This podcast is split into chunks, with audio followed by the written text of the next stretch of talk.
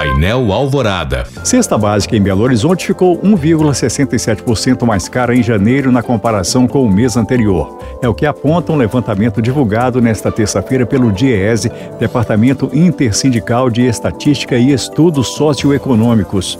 O preço do conjunto de alimentos básicos de BH em BH chegou a R$ 707,93. Já a capital com a cesta básica mais cara é São Paulo, onde custa 790 reais, enquanto a mais barata fica em Aracaju, 555 reais. Ainda de acordo com o DIEESE, o salário mínimo necessário para a manutenção de uma família com quatro pessoas deveria ser de 6.641 reais. O total é mais de cinco vezes superior ao valor atual, que é de R$ 1.302.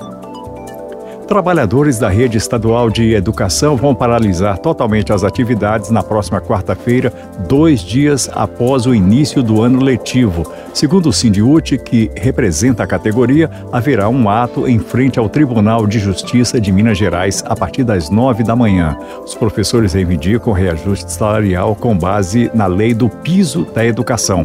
Em janeiro, o ministro da Educação Camilo Santana assinou portaria que reajusta em 15% a remuneração base, que subiu para R$ 4.420. Em Minas, porém, docentes recebem R$ 2.350. Por outro lado, a Secretaria de Educação alega que o salário é proporcional a 24 horas de trabalho. Diz ainda que está em análise a aplicação do valor atualizado em 2023 passa de 7 mil o número de vítimas do terremoto que atingiu a Turquia e a Síria, atualizaram nesta terça-feira os governos locais. Autoridades turcas dizem ainda que mais de 13 milhões de pessoas foram afetadas. O tremor de terra da última segunda-feira, de magnitude 7,9, foi seguido por mais de 80 desde então.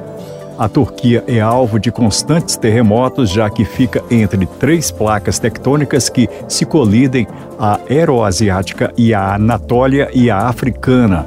Ontem, o Ministério das Relações Exteriores do Brasil ofereceu ajuda humanitária às populações afetadas pelo terremoto e manifestou solidariedade às famílias das vítimas.